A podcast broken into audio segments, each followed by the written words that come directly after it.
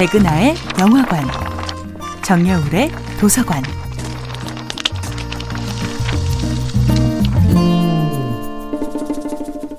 안녕하세요. 여러분과 아름답고 풍요로운 책 이야기를 나누고 있는 작가 정여울입니다. 이번 주에 만나고 있는 작품은 이언 맥큐언의 칠드런 액트입니다. 누군가를 진심으로 사랑한다면, 게다가 그 사랑의 대상이 이미 결혼을 한 사람이라면, 그의 행복을 멀리서 빌어주는 성숙함을 가르쳐 준 사람이 있었다면 얼마나 좋았을까요? 저는 아담이 더 극단적인 길을 선택하려 할 때 책 속으로 빠져들어가 그의 어깨를 가만히 토닥여주며 말을 걸고 싶었습니다. 아담, 네가 보내는 사랑의 노래가 그 사람에게 결코 가닿지 않아 괴로웠을 거야. 하지만 사랑을 포기할 때조차도 사랑을 못 견디게 아름답단다. 먼 훗날 돌이켜보면 아름다운 그런 것이 아니라 지금 이 순간 너는 단 한 번의 아름다움을 꽉 붙잡고 있는 거야. 그러니 후회하지 마. 그리고 꼭 살아내야 해. 너는 더 아름다운 세상을 볼 자격이 있단다. 하지만 저의 안타까운 염원은 아담에게 가닿지 않습니다. 아담은 18살 성인이 된 순간 다시 한번 수혈을 거부합니다. 아담은 세상에서 가장 이해받고 싶은 사람에게 거절당한 채로 계속 살아갈 힘이 없습니다.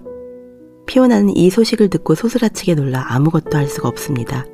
법조계 인사들의 화려한 파티가 열린 자리에서 우아한 모습으로 피아노 연주를 하던 피오나. 그녀는 피아노 반주를 하고 그녀의 오랜 친구 마크는 멋들어진 테너의 음색으로 노래를 하고 있던 참이었습니다. 그런데 피오나는 그만 자신이 반주를 하고 있다는 사회적 역할을 망각해버립니다.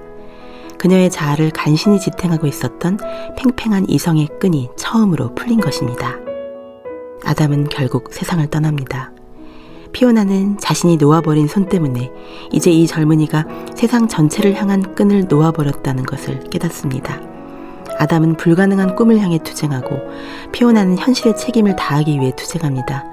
두 사람은 매우 닮았죠.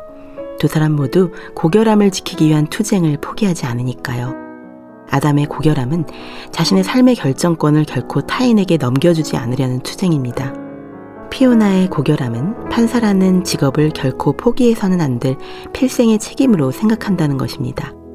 피오나는 영원히 예전의 피오나로 돌아가지 못할 것입니다. 심장이 산산조각 난 듯한 아픔을 등에 짊어지고 계속 살아가야 합니다. 인간의 강인함이 때로는 이렇게 원망스럽습니다.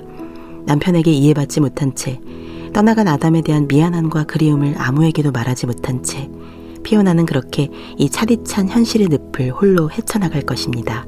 정야울의 도서관이었습니다.